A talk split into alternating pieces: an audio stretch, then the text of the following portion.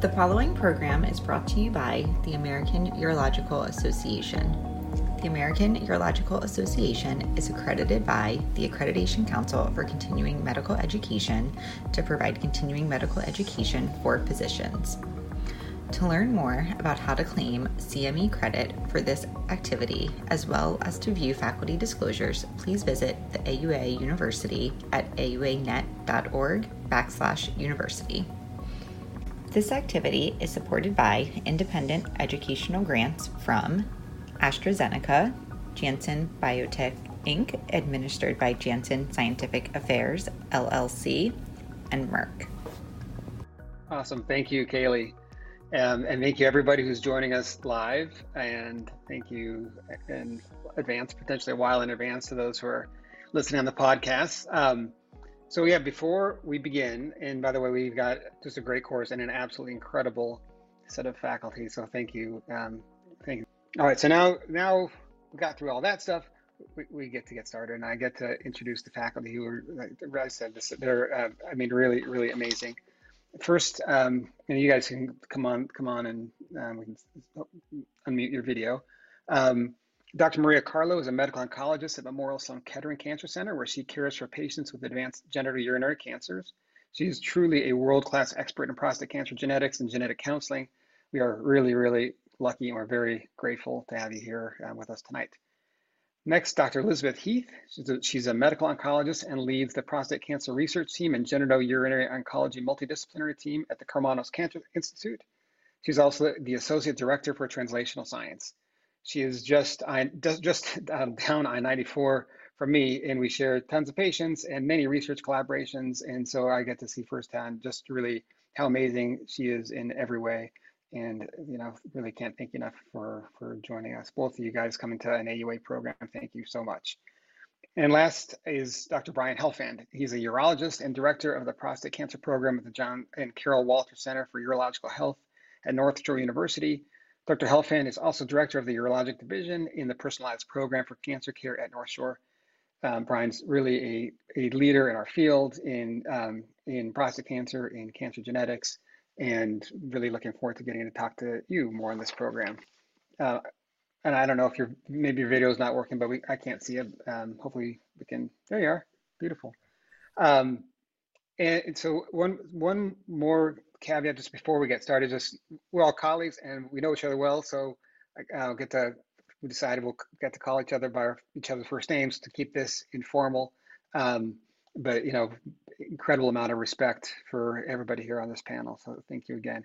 Um, all right, so so now we get to segment one. We have four segments, and again, it's already already been mentioned, but to the audience here tonight, please send in questions. We will try to answer them. We'll um, probably talk about some of them and some of them we can answer directly in the Q&A box. So the first segment of this is on DNA damage repair mutations.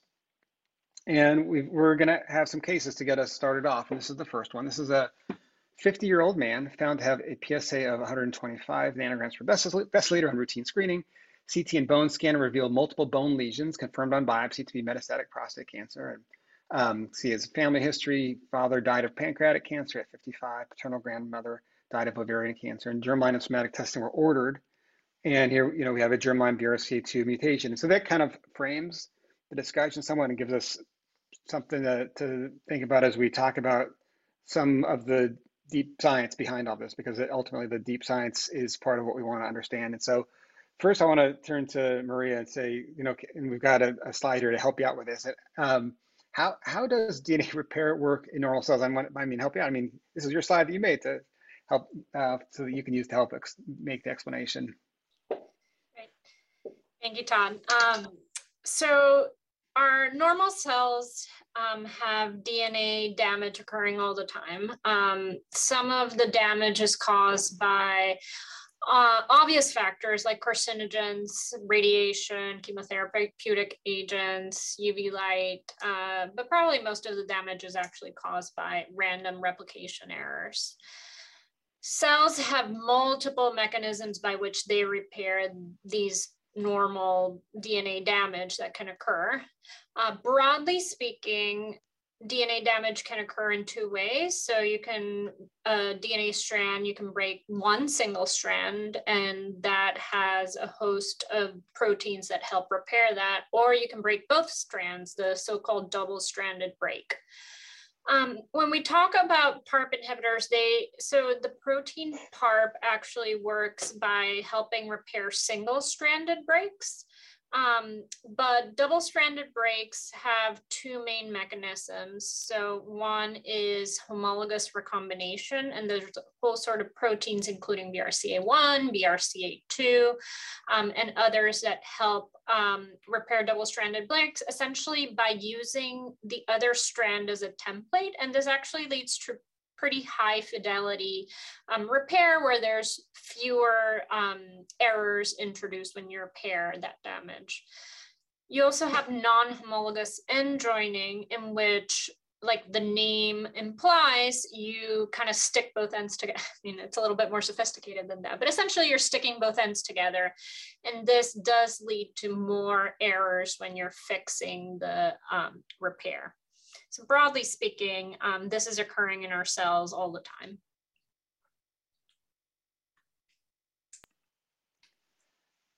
And so, I mean, Maria, so just kind of to come back to this patient, right? So this is a patient with a BRCA2 mutation.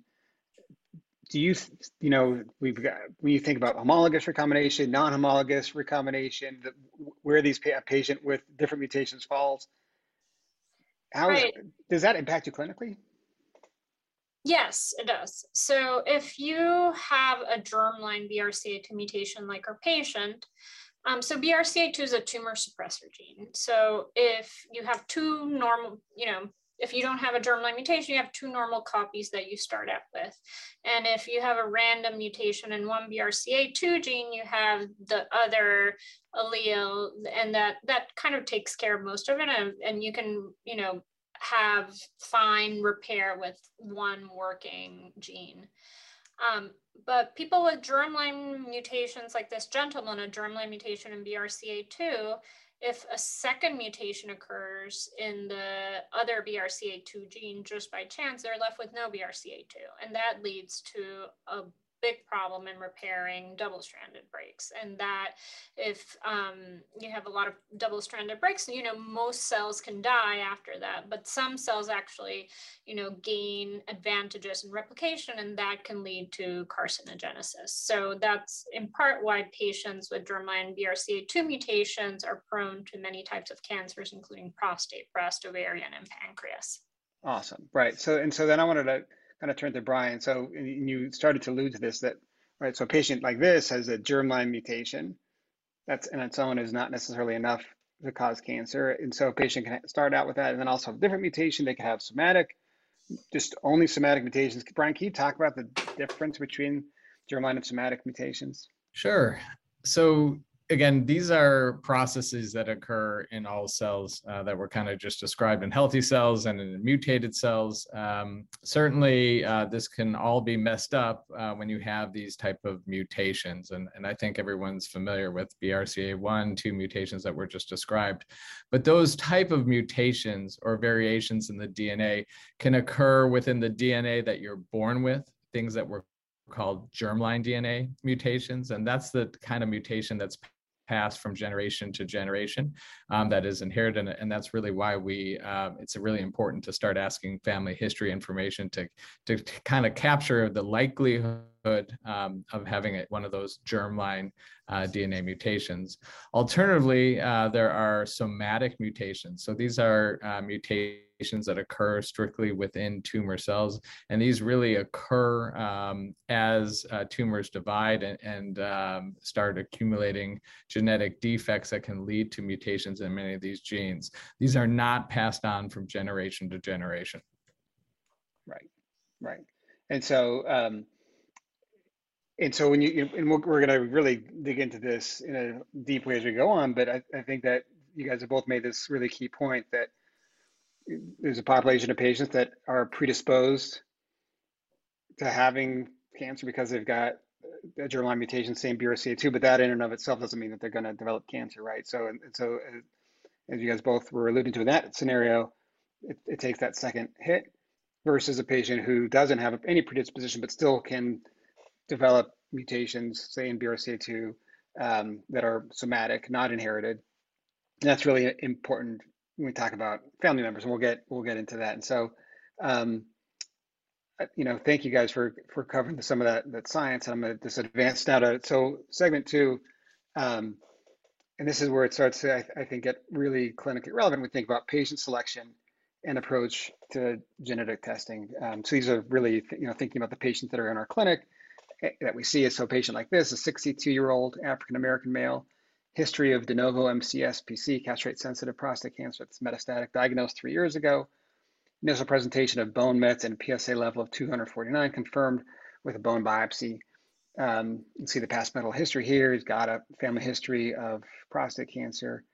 Was, uh, was on ADT and ABI for three years, and then upon disease progression in the bone, he was treated with docetaxel. Received nine cycles of docetaxel with progression in bone, and also liver mets. And biopsy of liver showed adenocarcinoma without neuroendocrine features. PSA was 450, and then he got germline and somatic testing that were ordered. And sure enough, it showed it was found to have a germline ATM mutation. So I'm going to bring in Elizabeth here finally. So this is because this this is really key, right? There was a decision, and I can see in the chat there was a question of like, "What? How do we make this decision to get germline or somatic testing?" So why why did we order germline testing in this patient? What's the justification? Yeah, that's uh, something that I think plagues all of us in our practice you know, sometimes you're almost caught off guard because you haven't been thinking about it and oh no, the patient progressed and now it's an emergency. And then you're like, oh boy, did I do it? Didn't I do it? And of course, if uh, we're all, uh, you know, charged with our lovely medical records, um, there's never one place to, to find it. So um, it's a struggle, but why we want to do it is to see if there are other treatment options available for patients um, understanding this pathway has really been a scientific advancement.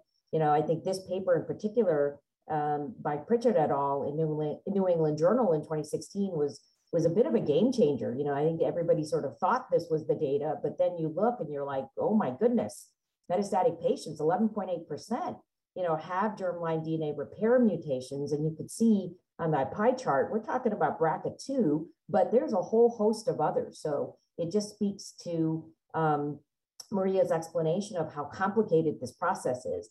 And I think it's also important as we're thinking about testing about impact to family. Um, many of us are, are stuck maybe in um, institutions that don't have as many genetic counselors as we would like. I think everybody on the call probably would like to have more um, because it is a very tough situation. Um, most of the time, there is a way to get uh, answers because we do know the impact of patients. And again, it's all about risk and understanding what that risk is. Um, and a lot of patients that I explain that we're going to do this, they kind of hesitate until you realize, oh my goodness, this this information might affect my children, my grandchildren. And I think that sort of impact to cascade testing can't be underscored, but we have experts in field um, who are genetic counselors who can really understand that. So for the patient himself, I think it's important because it broadens potential treatment options. For the patient's family, perhaps this is a time to think outside of our individual patient and see how we can make an impact more broadly within the field of prostate cancer. You know, if we can identify folks at risk, may do a better job. Yeah, God, it was awesome. So tell me this, why, why do you think we were caught so off guard by, by this paper? by this team, right? I mean, in retrospect, we think, boy, that seems obvious. And of course, the greatest discoveries always seem obvious in retrospect. But you think about the last 20 years uh, uh, of our field. I think we've always kind of put the bucket of genetic testing and BRCA into the breast and ovarian patients. Oh, of course, I've asked about the family history. You know, wait a minute, what does this have to do with prostate cancer? And I think it was a, a bit of a slow creep. You know, I think caught a lot of people going, I don't understand what's happening. Um, and fortunately, we have colleagues in our in our field who sort of kept championing that message, you know, again and again, like guys, we we are missing an opportunity. Let's continue that. And that's where I think uh, just even nationwide, it's been such a great opportunity for um, these sort of massive registries that can offer free testing and so on. I just think those are, um, you know, real important awareness um, things that we can share with our patients because everyone, you know, is whether you're in the US or outside of the US, uh, this is something that is in, in a way a local problem uh, because it really is dependent on access and, you know, insurance and all of that. So it uh, it's just more than testing. Um, for sure. mindset change, I think, Todd. Yeah, Todd, for sure. Todd, can I yeah. also sorry to jump, jump in? in? No, I love it. Quickly, jump in. Is that you know one of the reasons why it was also underappreciated and, and why why this was such a shock is that you know these type of mutations we really refer to as rare pathogenic mutations. They're rare in the general population. They're really two to three percent if you look at all of them of all patients. So they're they're rare. Um, even if you look at the overall population of prostate cancer uh, patients, we studied this for years and it was still very low. Um, so when we specifically then had the ability and, uh, to look at large cohorts as genetic testing also decreased in, in cost, we found that it, it, was much higher. I mean, these are just germline. Uh, again, that's the DNA you're passed on with, but it's another, you know, 10% with somatic mutations as well. So it's, uh, um, it's high. Um, and, and I think that that really explains why is that we were able to subset this and appreciate that these rare mutations were really enriched in guys with some of the worst disease we know of. Yeah, yeah, that makes a ton of sense. And so, and, and Elizabeth, you you know you mentioned that. So now we understand that this is really important, and we want to, we recommend, we discuss genetic testing with so many patients, and yet we have this huge shortage of genetic counselors. And I know you guys must run into that same as we do, because in Michigan, in general, those visits with genetic counselors aren't reimbursable, which then further, you know, make, creates that problem of not having enough genetic counselors. Um, and so one approach that many of us take, right, is to have the clinician, the oncologist, the uro- urologist do that pre-test counseling. And so I'd love to hear from Brian, how, how do you approach counseling and ordering of a test?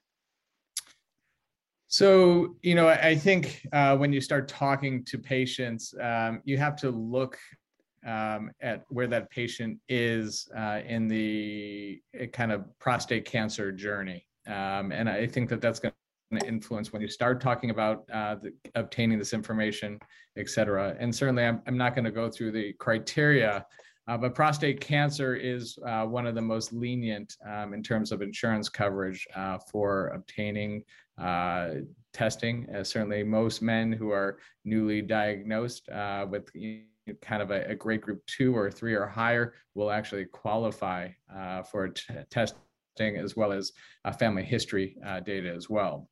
Having said that, is once we uh, identify men who would uh, qualify for genetic testing, then we really want to make sure that we go through the relevant uh, information for them. Um, certainly, we bring up the implications in terms of, you know, kind of legal implications.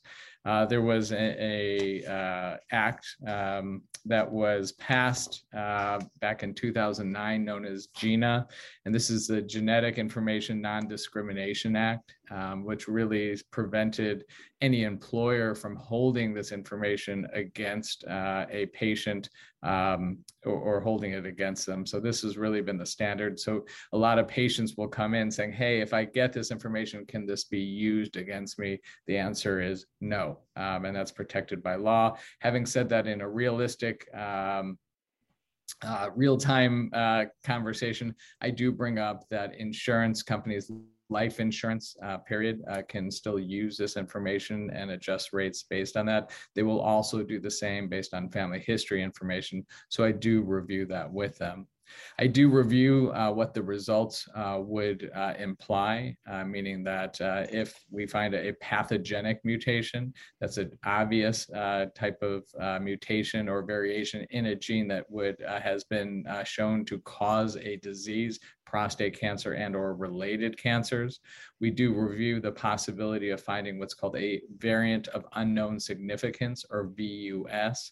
Those uh, results really mean saying, hey, this variation we believe to be likely benign uh, but it could be uh, that in the future, these uh, variations could be recategorized and be determined pathogenic. So it is something that we would update that patient.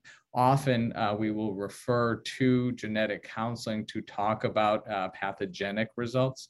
Often, even if you have a VUS, uh, we will also refer to genetic counselors um, as a way to also counsel them in preparation and also review the fact that most VUSs, about 90% of them, will ultimately remain or be categorized uh, definitively as benign.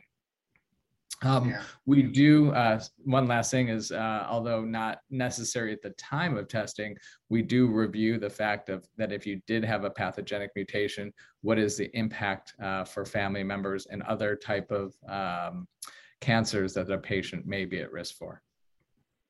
That was great. And so I, two things I want to really highlight about that. And so you just encapsulated, in, you know, in about three minutes, really the critical elements of counseling these patients. And, it, you know, if you've never thought about this before, yeah, we, you know, a little more education is probably required before you start doing it, but it's doable. We can do it. But part B is well, you can't just start doing genetic testing and like you're, like we're ordering a PSA. It's different. It's fundamentally different. You cannot just order like, okay, we're just going to send it out and we'll let the patient know the result. That is that's not good medical care. It, it's something that we really, really have to guard against.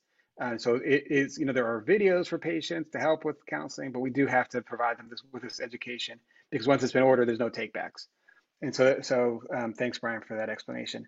Um, so that's the germline. Oops, I just double advanced. I guess there we go. That's the germline testing. But I want to talk a little, about, a little bit more about somatic testing. And there was a question about like in the Q and A about the logistics of somatic testing. When when do you do it? So Elizabeth, can you just walk us through briefly how somatic testing works? Sure, and and I think echoing, you know, what we talked about, they're sort of looking at two different things. Um, and in somatic testing, where this is all a little bit murky, is there's so many ways you can check. So a lot of us say, okay, well, we've kind of learned by tissue, um, and you know, at least in this Robinson paper, it was really like, oh wow, what's the landscape somatically speaking? You know, do we have? And here, the important part is um, that you can use tissue. Um, you can test blood. Uh, a lot of different companies can do that. And of course, there's pluses and minuses with a thousand caveats for all of these. Um, you can also use archival tissue. Um, if you're really, you know, stuck and there's nothing in the metastatic uh, arena where you can biopsy safely or you tried and it didn't work. I think we don't often think about checking the original biopsy or the radical prostatectomy specimens. Um, you know, as long as it's not like 25 years ago um, and it's somewhere within, you know, a period of time that's reasonable and that you have access to. And I think here, somatically, you know, 23% of the mutations are identified in the DNA repair pathway. So I think this was the other seminal paper for the attendees today. If you had to read a second paper that sort of puts you in that space where you're wondering how the heck did we get here? These showed all the different pathways that all of a sudden we recognize were either actionable or quite relevant to this um, to this discussion. Um, in this sense, we don't fuss too much about the impact of family. This really is everything about the patient and what you can do. Of course, many of us have um, who have access to this use it sometimes to um, improve eligibility for clinical trials for novel agents. So there's a way, a lot of ways that one could do it, but I think the general sort of recommendation is yes, you need to try and test. Yep. And, and so then, and then again, what, so when, when you send the tissue out, it, and again, this is to answer the question, it goes for DNA testing, right? So this is not, these, are these are not gRNA gene expression tests. This is looking for, looking at the DNA, looking for specific mutations, look, look, looking for changes. Um, that would tell us that that gene is non non-functional. Yeah, and Todd, I think this is where it does get confusing. So um, not all tests are the same. Not all platforms are the same. Here's uh, my suggestion is, you know, ask the person who's um, uh, perhaps the expert in that particular company to make sure, are you, are you looking at whole exome sequencing? Are you doing whole transcriptome sequencing? Um, are you just doing a limited gene set? Um, those kinds of things. Are, are you uh, you know, kind of the details. So you have a better understanding because I think the other, and this is my pitch and plea uh, for all of us in our community is once you do this, you got to put it in the note. So what happens a lot is you're like, oh, I had some sort of testing. Uh, you know, not, nothing was that important and you're not really sure what that means. So if possible, either include it or actually write down, you know, when and what tissue and uh, what platform you use so that we can all inform one another uh, in, a, in a more timely fashion. That's an awesome suggestion. Really good. And you were kind enough to to create this slide, kind of comparing germline and somatic testing, and to kind of keep us on time. I'm just going to leave this up here, and Brian also covered some of this. But I do before we move to the next section because we you, you talked about different tissues that we can use, and of course sometimes maybe the they didn't have a prostatectomy, or the prostatectomy tissue isn't available, and they've got a bone metastasis, and that's really challenging to get viable tissue from. And so um, Maria, what's what's the deal currently with with circulating um, tumor DNA? Can we can we use that as a replacement? You can in some cases. So circulating um, tumor DNA is essentially a test where they look at the fraction of um, circulating DNA that's cancer derived in the blood. So um, they take this DNA, um, it's also sometimes called cell-free because it's in the plasma, not in one of the lymphocytes or, or white blood cells that's circulating in the blood. Um, so there's various pros and cons to testing ctDNA. You know, if it's still in the guidelines, and there's certainly um, a longer track of evidence for, as Elizabeth was mentioning, testing ideally uh, the metastatic lesion if you have access to that first. Um, but in many um, trials, like the ones that um, uh, tested PARP inhibitors that we're going to talk about later, they use circulating tumor DNA was allowed as a method, as a ways of finding mutation. So some caveats to this is that there needs to be a high, higher disease burden to identify circulating tumor DNA. So somebody with um, a low tumor um, tumor burden, you may find nothing, and it doesn't mean that there's not, you know, it may give you a false negative. Um, there's also false positives. So there's clonal hematopoiesis in the blood. Um, so you may have, for example, mutation. So clonal hematopoiesis, um, just a, you know, a unfortunately common process of aging um, is that you acquire mutations in your um, circulating cells and um, sometimes these form clones so you get a, a, a, sometimes quite significant allele fraction in the blood and this can be mistaken from coming from the tumor but it's actually coming from the blood so you wouldn't want to treat somebody um, thinking their tumor has for example an ATM mutation when it's really clonal hematopoiesis. Now, that being said, it is more non-invasive, right? It's a blood test. Sometimes you get the results quicker right? because you don't have to do a biopsy or extract DNA. Um, and actually, some of these tests are FDA approved for uh, the detection of um, DNA damage repair mutations if you're um, thinking of selecting therapies like olaparib, a PARP inhibitor for patients. Yeah, awesome. So, um, are you, I mean, are you using these tests?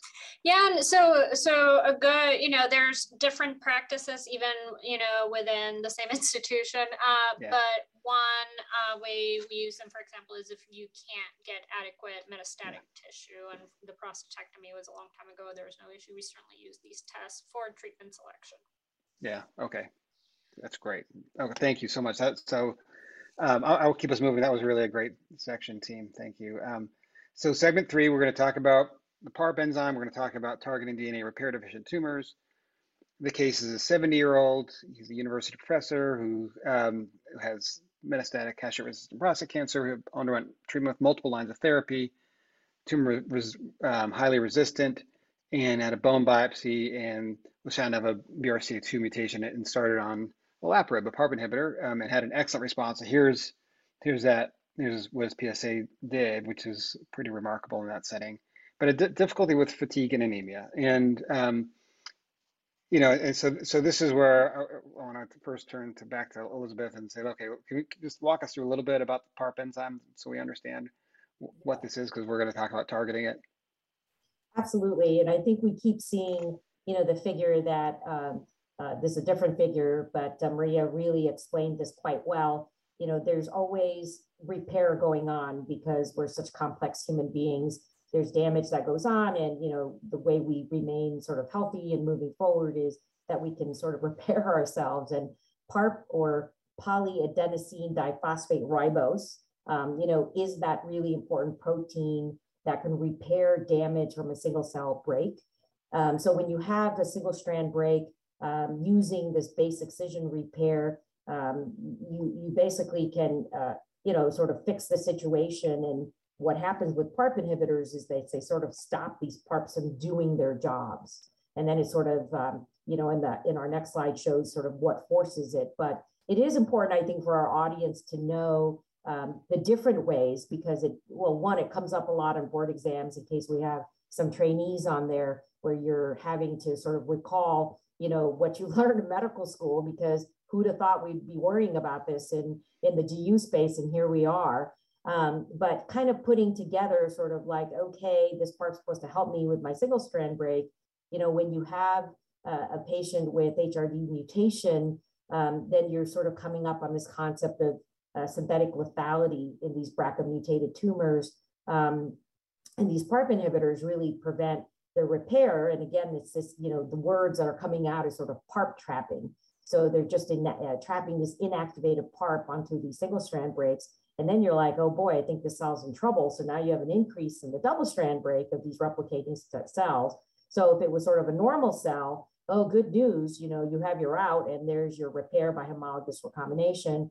But um, if you don't, then you're basically in trouble, lots of DNA damage, and then we're in trouble. So I think this sort of complexity, it also shows, um, you know, uh, when we're thinking about drug development, Todd, you know, there's other ways to target this because the way to think about single strand breaks or double strand breaks just keeps evolving. Like I'm fascinated with how really well studied this function, you know, this area is. So I think there's more uh, considerations for other areas that we could target to continue to try to sort of kill these cells. So yeah, I mean it's such, it's amazing to reflect back on like sophomore year of college biochemistry.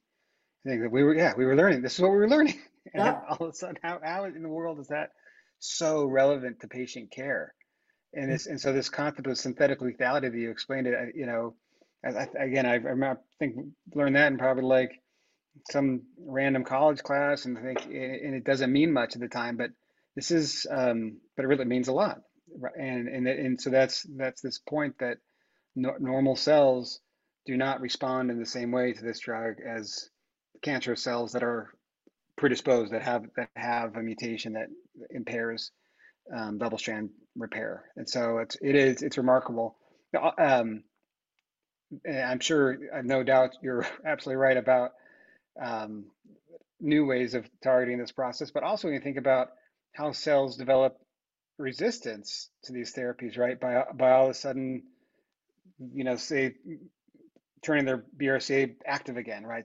Another mutation that shifts it back in frame, and um, it just it tells us that it, that our bodies are amazing and, and we have a lot to learn and a lot of ways we can hopefully do better than even what we're doing currently, which which is amazing.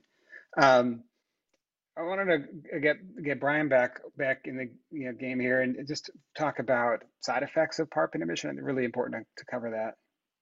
Yeah, I mean, I think as a urologist, um, and certainly the practice I'm part of really um, refers a lot to medical oncology, but you know, I, am still seeing these patients uh, for urologic issues concomitantly, um, and certainly um, when we look at the trial data, um, it's not uncommon um, that we will see anemia or thrombocytopenia. And so that actually in some of the studies has been reported up to 50% of the time. And then I think, you know, when, any uh, drug is being used, I think you can always uh, have the possibility of having what I call more general side effects. And that's anywhere from, you know, kind of GI side effects, nausea, diarrhea, uh, I think uh, fatigue uh, is also very common. Um, most of these, um, you don't really have to stop the medications. Um, in fact, most of them can kind of uh, be observed if they're tolerable to patients. I do think uh, if they are become intolerable or certainly uh, blood levels uh, become very low, um, sometimes they'll half dose, and and uh, we have our colleagues on the, the phone here who can probably comment even further. but it, it's rare that you totally have to stop uh, the medications. Um, Yeah, well, yeah, thanks. Um, and I'd love to hear Maria's input on this. So, so, right, so anemia and fatigue are the most common side effects. And I mean, are what? How do you manage it? What do you? What do you? Do you change dose? Do you? What, what do we do? Right. So for for this, I'm kind of so I I follow the book. So I usually, you know, we were fortunate in that we um, we had some of the studies that uh, led to approval of PARP inhibitors. So I usually go to the protocol of the study and I look at, you know, the what were the guides back then. Um, so if if certain blood levels are within this range, then that's the dose reduction. You can also give holidays and then restart. Um, and you know, these side effects do occur. Sometimes these drugs are given, you know, late, much later on uh, in the the course of the disease where the bone marrow is already you know seen chemotherapy and others so so certainly and they can they can occur quickly as well. So you have to keep a close eye have them come back frequently especially at the beginning because you know you may be surprised with the degree of anemia or thrombocytopenia. Sure. Okay. Thank thank you. Um, well let's let's shift now to the fourth and final section.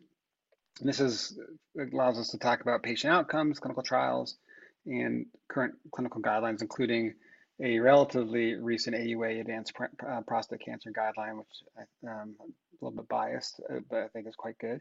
Um, and so, uh, so here's the case, which is this one: a 67-year-old man, history of metastatic prostate cancer, diagnosed three years ago, biopsy-proven bone metastases, treatment with ADT and enzalutamide, and he developed MCRPC now with a rising PSA and increasing metastatic burden in the lung and bone.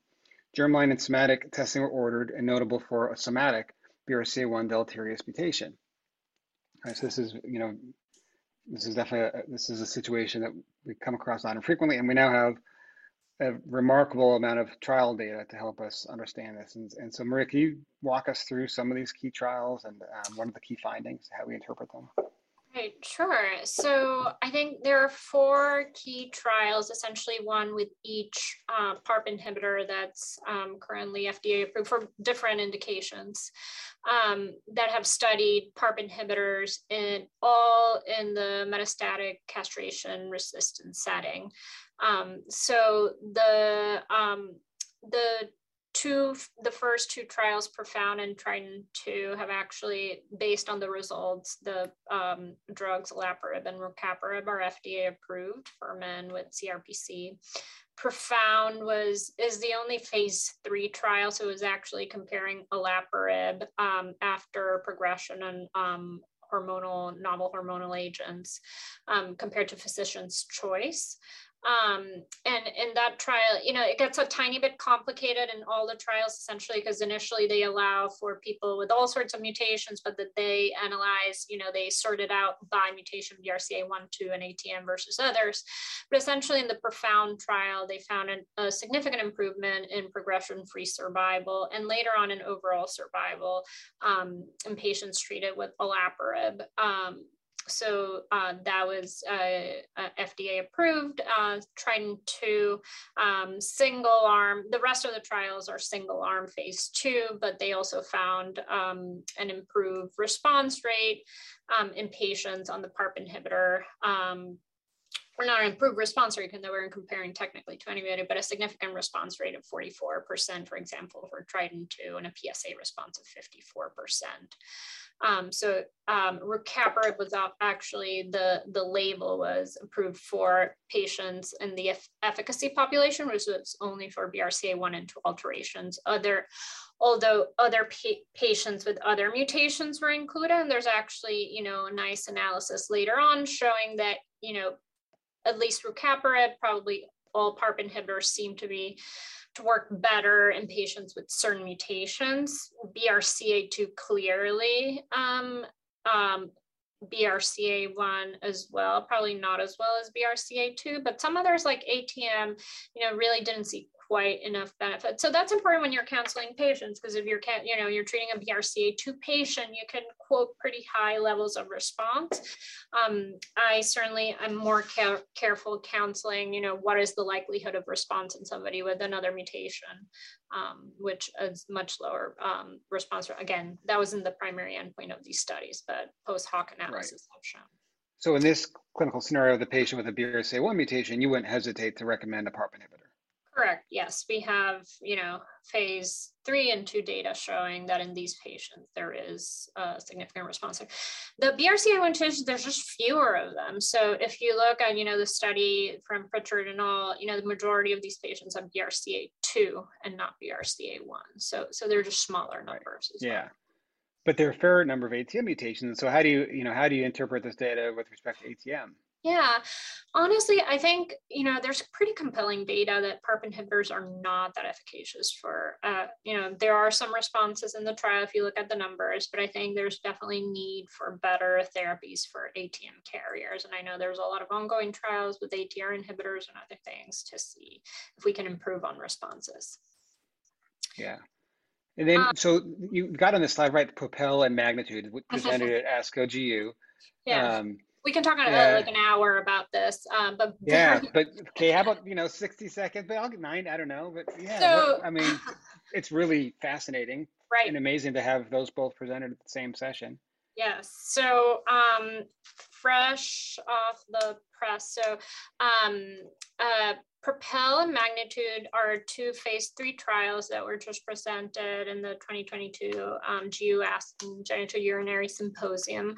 Um, both were testing combination PARP inhibitor plus abiraterone in the first line setting in metastatic castration. Remember, the other trials were after progression of novel hormonal treatments. This is uh, first line setting. Um, so interestingly, um, Propel, which studied olaparib plus abiraterone versus Abi alone, independent of DDR status, there appeared to be a, a radiographic progression-free survival improvement. So it was a positive trial um, in all comers, um, and there was a significant portion that didn't have a mutation in one of the DDR um, um DDR genes. Now, magnitude similar design, niraparib, another PARP inhibitor plus abiraterone compared to Abi. Um, here, they also included a cohort of patients with certain mutations in DDR. They also included patients without mutations. The cohort of patients without DDR mutations was stopped early due to futility. So um, no improvement um, in that group, but there was an improvement in the DDR group. So, you know, a little bit contradictory results. There's a lot of comments of why, you know, could it be tried, not necessarily the drug, but could be trial design that led to that. There's still no overall survival improvement with any of these trials. So I think um, there is still much to learn about why this happened and when, if ever, there is a role for PARP plus abiraterone patients with, without DDR mutations. Thanks. That was a great summary. I think we all want to see the published work, right? And right. Um, we'll, we'll There's also other trials that are still ongoing, which hopefully will also shed light on this. Yeah. Um, so we've got you know a couple minutes left for, for us to talk before we do the post test questions, but you know I wanted to have a chance to talk about what guidelines exist. Elizabeth, what what you know we walk away and we want to we're seeing our patients and we want to be able to reference some guidelines. What what should we use? Well, I think the good news is there's like anything else in our business, there's a lot of guidelines. Um, I think there are many centers that would default to NCCN um, which you know does cite both olaparib and rucaparib, and of course the AUA Advanced Prostate Cancer Guideline is fabulous, absolutely fabulous, and should be uh, looked at. But I am also cognizant that there are you know attendees on this webinar and future podcasts from outside of the US. So, you know, where is that? So I think European guidelines are out there as well from ESMO 2020, EAU 2021, and this will continue to evolve. Um, you know, we're not just US and European centric as well. I'm sure there are, you know, other guidelines in Asia and other places around the globe. But I think the messaging should be you won't know whether PARP inhibitors is even part of the story if you don't test. So, one is what are you going to do about testing and when? Um, and that's starting all the way from local high risk disease to metastatic, and then the type in terms of germline versus somatic. And I think all of that is important, pro- probably as a first discussion before you recognize who's actually a candidate for a PARP inhibitor. Um, but I think the guidelines with regards to olaparib and rucaparib uh, for all of these should be within at least their currently approved setting So we're not, you know, advocating for something off label. Yep, absolutely. And then, you know, the, as we think about kind of our turning towards the future, hopefully, the you know, we will have evidence that that this that these drugs help um, help patients earlier in disease and for a longer period of time. And Brian, can I ask you to just give me a little bit on where where are we going? What's what's coming? I, I mean, I, I, think it's like most of the things in urology that we've seen um, is that you know we always want to we start off at one end and we want to see where along the spectrum it really has its home in multiple potential places. So i think that there are ongoing trials right now that are moving uh, toward even earlier uh, stages. So certainly metastatic castrate sensitive prostate cancer. There's some neoadjuvant trials that are you know utilizing PARP inhibitors uh, for uh, both um, uh, mutation carriers and non-carriers. You know, unfortunately, we still don't have these results. Or uh, we should have them hopefully uh, soon, or at least some uh, hint at some of their efficacy. Um, but I but I do think that it's appropriate to start looking at this and seeing where where these really kind of fit in and in what stage. Yeah, awesome, and, and I, I, cannot wait to start to see some of that data, and really really hopeful about it. Um, well, I think we, I don't know, we have a minute, we have a minute um, for a question, which is this um, from Roberto Ochoa. In a patient with MCRPC previously treated with abiraterone who has a PALB2 mutation, is olaparib useful, Elizabeth? Well, I think uh, in terms of the the study, the answer is yes, and certainly by indication as well. But it's the same thing that Maria mentioned, you know, just setting expectations um, recognizing that uh, the, response may not be as robust as one would hope, or if they had a BRCA2, but I certainly would prescribe uh, olaparib for that patient. You would for somebody with a PALB2 mutation? Yeah. Oh, that's a that's a great question. Okay, um, I agree with that. And if, yeah. if you look at the number, PALB2 is rare, so you're not going to get great numbers of what the response rate is, but there were certainly responses in PALB2 um, carriers. And interestingly, if you do have a PALB2 mutation, it there's a high chance it's germline. So so looking at the split, um, and to me, patients who have a germline mutation are, are you know I think if you can't do biallelic analysis, to me, they have like a slightly higher chance of the of the germline mutation driving the cancer as opposed to like a random somatic mutation. So, yeah. so I, I also agree. Wow. Okay, that's um, that's great information from both you guys, and that's a great question. So, I um, I, I think I get to turn it back over to Kaylee, but before I do, let me just say thank you to the three of you. That was really, really great. Great to see you without on it. Um, your, all of your expertise is amazing, and, and it's so kind of you to share it.